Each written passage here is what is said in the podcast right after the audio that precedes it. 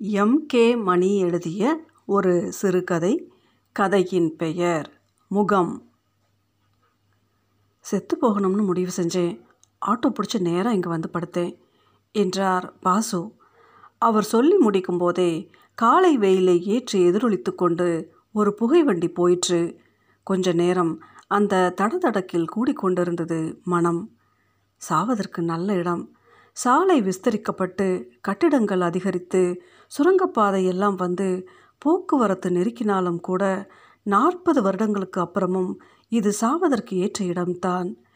இவ்வளவு காலம் போன பின்னாலும் அந்த இடத்தை அவ்வளவு சீக்கிரம் யாராலும் கூர்ந்து கவனிக்க முடியாது. மரங்கள் அரண்களாகவும் கூரையாகவும் அவ்விடத்தில் மூர்க்கமான நிழலை உண்டு பண்ணியிருந்தன. மிகவும் தனிமைப்பட்டவர்கள் தேடி புறப்பட்டால் அங்கிருந்து மரணத்தின் குழுமை அழைப்பது புரிந்துவிடும். காரில் அந்த இடத்தை கடந்து சென்று கொண்டிருந்தோம். பாசுவின் முகத்தில் சந்தோஷம் இருந்தது. அவர் சொன்னார் தெரியுமில்லையா? அப்போல்லாம் ஃபோட்டோ ஸ்டுடியோனா? அதுக்கு தனி கௌரவம். காசு கொடுத்து படம் எடுக்க வரவனை கழுத்தை பிடிச்சி சரியாக உட்காரியான்னுவாங்க. நான் வேலை கற்றுக்க போனது வேற செம இடம். அந்த முதலாளி கெத்து பண்ணிப்பார். பக்கவாட்டில் பல வக்ரம் எப்படியாவது இவன் வேலையை கற்றுப்பானான்னு ஊடுருவி பார்த்துக்கிட்டே இருப்பார். சும்மா இருக்கக்கூடாதேன்னு ஒரு எரிச்சல் வந்துட்டா ரிசப்ஷனில் இருக்கிற டேபிளுக்கு அடியில் நாலனா எட்டனா சில்லறை காசு போட்டுட்டு என்னை தேட வைக்கிறதெல்லாம் உண்டு. என் வயசுக்கு அதெல்லாம் சிரிப்பு தான் வரும். என்னோட பாக்கெட்டில் இருந்து காசை எடுத்து வச்சுக்கிட்டு கிடச்சிட்டதா சொல்லுவேன். ஒருவேளை அவர் காசே கூட போட்டிருக்க மாட்டார். நான் கொடுக்குறத வாங்கிப்பார். அப்போ அவர் சிந்துற புன்னகை ஒன்று உண்டு. அடடா. ஒரு நாள் ஒரு சோம்பலான மதியம்னு வச்சுக்கலாம். ஸ்டுடியோவில் அப்போ நான் தனியாக தான் இருந்தேன். சௌமியோட அப்பாவும் கூட ஒருத்தரும் வந்தாங்க. ரெண்டு பேரும் சொந்தம். கூட வந்தவர் பேர் வாசு. அவருக்கு அபுதாபியிலேருந்து விசா வந்திருக்கு. அதை ஃபோட்டோ ஸ்டேட் எடுக்கணும்னு சொன்னாங்க. சந்துக்கு சந்து ஜெராக்ஸ் கூட வந்துருச்சுல்ல. இது அதுக்கு முன்னால். முறப்படி அவங்கள நான் மவுண்ட் ரோட்டுக்கு போக சொல்லியிருக்கணும். ஆர்டர் எடுத்திருக்க தேவையில்லை. வேறு யாராவது இதை கொண்டு வந்திருந்தா நான் எடுத்திருக்க மாட்டேன். இது சௌமியோட அப்பா இல்லையா? வாங்கி வச்சுக்கிட்டேன். அவர் என்னோட மனசார ரெண்டு வார்த்தை பேசி முதுக தட்டி கொடுத்துட்டு போனதில் அவ்வளோ சந்தோஷம். அதை இன்றைக்கி சரியாக விளக்க முடியாது. ஏன்னா இந்த பதினேழு வயசு பதினெட்டு வயசோட மனசு இருக்கே உலகத்தை பற்றி ஒன்றுமே தெரிஞ்சுக்காம அதுக்கு இருக்கக்கூடிய கற்பனையை என்னன்னு சொல்லலாம். முதலாளி வந்து என்ன தான் மவுண்ட் ரோட்டுக்கு போக சொன்னார். எல்லாம் சரியாக தான் நடந்தது. ஃபோட்டோ ஸ்டேட் எடுத்துக்கிட்டேன். ஒரே கல்லில் நாலு மாங்காய் அடிக்க குதிக்கிறவர் நம்ம முதலாளி. அங்கே போறியா? அங்கேருந்து இங்கே போய் இதெல்லாம் வாங்கிட்டு வா. இங்கே போறியா? இங்கேருந்து அங்கே போய் அதெல்லாம் வாங்கிட்டு வா. ஓகே. அங்கேருந்து பஸ்ஸை பிடிச்சி சூளைக்கு போய் பிளாக் அண்ட் ஒயிட் பிரிண்ட் போடுற sheet box developer hypo film பேகுங்க எல்லாம் வாங்கிக்கிட்டேன். இந்த பெட்டிங்க கூட அந்த கவரை சேர்த்து பிடிச்சிருந்தேன். தப்பு அது. பஸ்லேயும் கூட்டமான கூட்டம். ஒரு பஸ்லேருந்து இறங்கி வேறு பஸ்ஸுக்கு ஏறும்போது தான் கவனிக்கிறேன். கவர் இல்லை மிஸ்ஸிங் அப்புறம் நடந்ததெல்லாம் சொல்லணும்னா இப்போ கூட எனக்கு தலை சுத்தும். நான் இறங்கின பஸ்ஸை பிடிக்க ஆட்டோ எடுத்துக்கிட்டு டெப்போ வரைக்கும் ஓடினேன். அதை தேடி ஒரு வழியாக பல பேர் முன்னாலேயும் அழுது அவங்க சொன்னதை கேட்டு மறுபடி ஒரு ஆட்டோ எடுத்து புறப்பட்டு போன பஸ்ஸை பிடிச்சி வழிமறித்து ஏறிக்கிட்டேன். சாயந்தர நேரம். ஜனம் அத்தனை பேரோட காலுக்குள்ளேயும் பூந்தடிச்சு தேடி டெப்போ வந்து ஜனம் ஓஞ்சப்புறம் ஒவ்வொரு இன்ச்சையும் அலசி முடித்து உட்காந்தேன் ஏன்பா அலறன்னு ஆறுதல் சொன்ன ஒவ்வொரு முகத்தையும் நான் பார்க்கலன்னு சொன்னால் போதாதா? அது கிடைக்காது. இப்போ எல்லாத்தையும் பூ பூன்னு ஊதி தள்ளிடலாம் சிவதாசா. அன்னைக்கு ஒரு விசான்னு சொன்னால் அது என்ன? அது ஒரு கேட்காத அதிசயம் இல்லையா? ஒருத்தனுக்கு அது வந்து சேர்ந்துச்சுன்னா அவன் பக்கத்து வீட்டுக்காரங்க சாதி சனமெல்லாம் வந்து கும்பிட போவோமே. வாசு ஒரு ஏழை வீட்டு பையன். எத்தனை பணம் செலவு செஞ்சாங்களோ அதுக்கு எப்படியெல்லாம் கஷ்டப்பட்டாங்களோ இப்போ அவனால் துபாய்க்கு கிளம்பி போக முடியாதுன்னு சொன்னால் இது எல்லாத்தையும் விட்டுறலாம். வாசு குடும்பத்துக்கு உதவி செய்ய நினச்சி பாடுபடுற சௌமியோட அப்பா அவர் என்னை பற்றி என்ன நினைப்பார்? அவர் நினச்சி பார்க்கக்கூடிய என்னோட அலட்சியத்தை நினச்சி அவமானப்பட்டேன். அதை ஜெயிக்கவே முடியல. ஆட்டோ பிடிச்சி வந்து ட்ரெயின் ட்ராக்கில் படுத்தேன். ரயில் வர்றப்போ எழுந்துட்டேன். திரும்ப திரும்ப அதையே கொஞ்ச நேரம் செஞ்சுக்கிட்டு இருந்தேன். அழுக நிற்கவே இல்லை.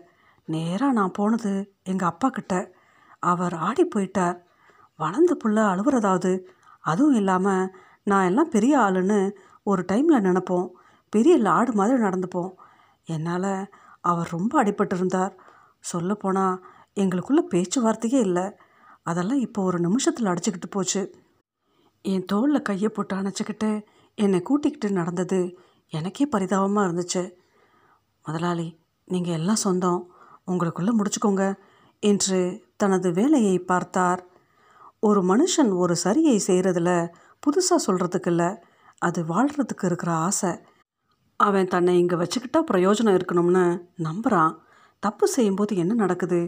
அது மில்லியன் டாலர் கேள்வி. என்னோட புத்தி சட்டன்னு திரவமாக உருகி எல்லா பக்கத்துக்கும் ஓடினதில் அது என்னை கைவிட்டு போச்சு. நான் எல்லார்கிட்டேயும் என்னோட அசரத்தையை மறைக்க புதுசாக ஒரு கதை சொன்னேன். விசா கவரில் தான் பணத்தை வச்சுருந்தேன். அதுக்காக யாரோ பிக் பாக்கெட் அடிச்சிட்டாங்க. அந்த போய் பாதி கூட வேகாத சோறு. நான் சரியாகத்தான் இருந்தேன். ஒருத்தன் அதை திருடிக்கிட்டு போயிட்டா நான் என்ன செய்ய முடியும்? அந்த ராத்திரியில் நாங்கள் தேவிடு காத்து பார்த்த அந்த இன்ஸ்பெக்டர் குடிச்சிருந்தான். அந்த ஏரியா பிக் பாக்கெட் மக்களை எல்லாம் அள்ளிக்கிட்டு வந்து பொழந்து கட்டினாங்க. அந்த கூட்டத்தில் நான் ஒருத்தரோட முகத்தை நல்லாவே பார்த்தேன். வலிமா மான்னு சொல்லிக்கிட்டே அவன் பீடி புகைச்சான். அவன் கண்ணில் எனக்கு கொடுக்க வேண்டிய சாபத்தை பார்த்தேன். யாரும் எடுக்கலை? நான் தான் தொலைச்சேன்னு சொல்ல துணிச்சல் வந்துடும் போல் இருக்கிறப்ப இன்ஸ்பெக்டர் என் கண்ணை பார்த்துக்கிட்டே ஒன்று சொன்னான். உங்கள் பையன் சரியில்லைன்னு நினைக்கிறேன். ஏதோ புழுவடிக்கிறான். காசை சுருட்டிட்டு கதை சொல்கிறான் விசாவை எங்கே தூக்கி போட்டான்னு கேளுங்க. அத்தனை பேரும் அவனையே பார்த்தார்கள். சற்றே கொடியின் ஆட்டம் இருந்தது. இல்லைனா என்கிட்ட விட்டுட்டு போங்க. நான் விசாரிக்கிறேன். மணிமணியாக உண்மை இங்கே வரும். நாங்கள் எல்லோரும் திரும்பிட்டோம். அதுக்கப்புறம் யாரும் என்கிட்ட எதுவும் கேட்கல மறுபடியும் விசா காப்பி வந்து நாலு மாதத்தில் வாசு அபுதாபிக்கு போயாச்சு. வாசு கொஞ்ச நேரம் காரை கையாளுவதில் மும்முரம் காட்டினார். உள்ளே இருந்து ஒரு பாறாங்கல்லை புரட்டி போட்டதன் அதிர்வு கொஞ்ச நேரமாவது இருக்கத்தானே செய்யும். நான் கதை கேட்க தயாரில்லாதவன் போல இருந்தேன். ஒரு சீரான சாலைக்கு வந்ததும் பாசு தொடர்ந்தார். சௌமியோட அப்பா எப்போவாச்சும் என்னை பார்க்க வேண்டி வந்தா பேசுறது கிடையாது. சௌமியோட அம்மா கழுத்தை கூட திருப்பிக்கிட்டாங்க. எங்கள் சாதி சனம் மொத்தமுமே என்னை நாலு கண்ணால் பார்த்துக்கிட்டு போகிறது பெரிய காமெடி. பிசாத்து பணத்துக்காக விசாவை கிழிச்சு போட்டவனாச்சே பாஸ்கர். சௌமி? என்ன சௌமி? நான் மௌனமாக இருந்தேன். டேய் நான் அவளை எப்போ பார்த்தேனோ அப்போவே எனக்கு நெஞ்சு பாரம்தான். ஒரு வார்த்தை பேசுனது கிடையாது. பத்து வருஷம் இருக்குமா? அவள் போகிற வர்றது தூரத்துலேருந்து பார்ப்பேன் அவள் எப்பேற்பட்ட பொண்ணுன்னு உனக்கு தெரியுமோ? அவளுக்கெல்லாம் நான் ஒரு ஆளாக முடியுமா? நான் என் நெஞ்சு வழியோட சந்தோஷமாக தான் இருந்தேன். விசா காணாமல் போனதை பற்றி அவள் என்ன நினச்சான்னு எனக்கு தெரியவே தெரியாது. இன்னும் சொல்லப்போனால் அவள் சாவுக்கு குடும்பமாக போயிருந்தோம் இல்லை? அன்னைக்கு தான் அவள் முகத்தை நிறைய நேரம் பார்த்தே தெரியுமா?